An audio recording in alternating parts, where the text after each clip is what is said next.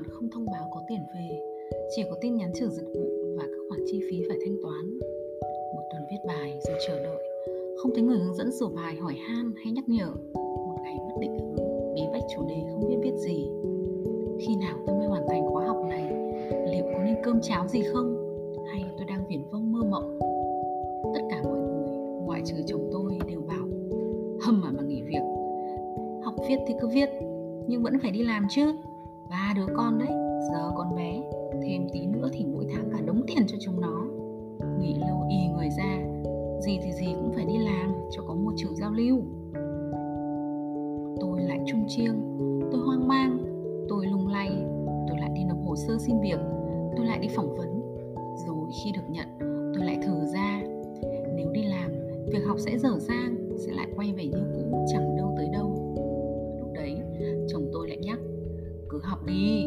yên tâm học và viết kinh tế để anh lo có một xã bảo trợ tôi lại hiên ngang từ chối công việc và tiếp tục học viết lách. Tôi miệt mài làm bài tập, cũng không biết khi nào tốt nghiệp. Người hướng dẫn thoát ẩn thoát hiện, có những lời đề nghị trợ giúp nhưng kết quả lại không như tôi mong đợi. Tôi hiểu rằng mình cần phải tự bơi, chủ động vì đó là lựa chọn, là cuộc sống của tôi.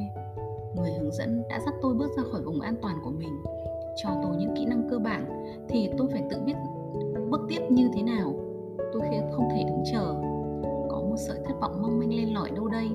Nhưng nhìn theo khía cạnh tích cực, tôi đã học được thái độ viết, tinh thần làm việc và làm chủ tình huống. Tôi bắt đầu tìm kiếm cơ hội. Đã lâu quá rồi 3 tháng tôi chưa có thu nhập mới. Tôi đăng ký vào các nhóm viết lách trên mạng. Việc tìm người tràn ngập. Nhưng một lần nữa, tôi lại rơi xuống hố sâu của cảm xúc tiền nhuận quá thấp. 30.000 đồng, 60.000 đồng cho một bài viết 1.000 đến 1.500 từ. Trời ơi, mỗi bài viết tôi viết nhanh cũng mất mấy ngày. Mà tiền công như vậy thì tôi sống làm sao nổi? Chứ đừng nói là đến nuôi gia đình. Rồi tôi lại tự nhủ Bước đầu cứ phải thử đã. Viết để xem khách hàng cần gì. Viết để xem khả năng của mình đến đâu. Viết để quen rồi sẽ viết nhanh hơn.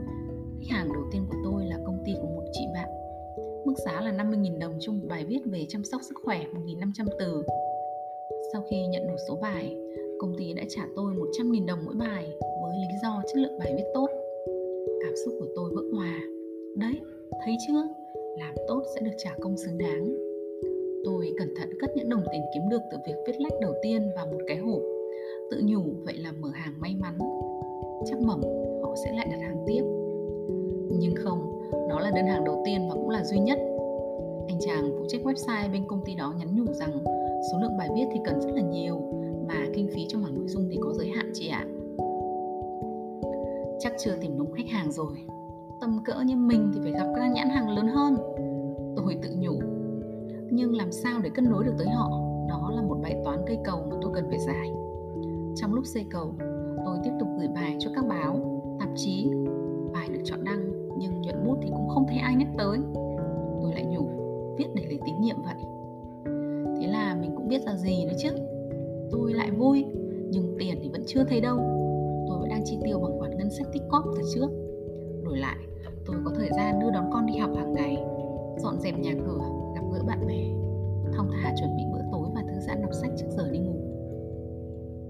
Dù được làm việc mình yêu thích, thì cũng không thể phủ nhận được tầm quan trọng của tài chính tôi lập danh sách các chủ đề, đọc tài liệu, lựa chọn những khía cạnh chưa hoặc ít được đề cập đến của vấn đề đó và viết.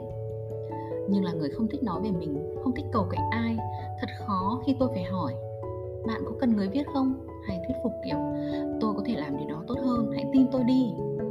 Nên tôi cố gắng viết nhiều bài viết, hy vọng mọi người có thể đọc và đánh giá. Bước đầu, tôi cần làm giàu nội dung cho trang web của mình.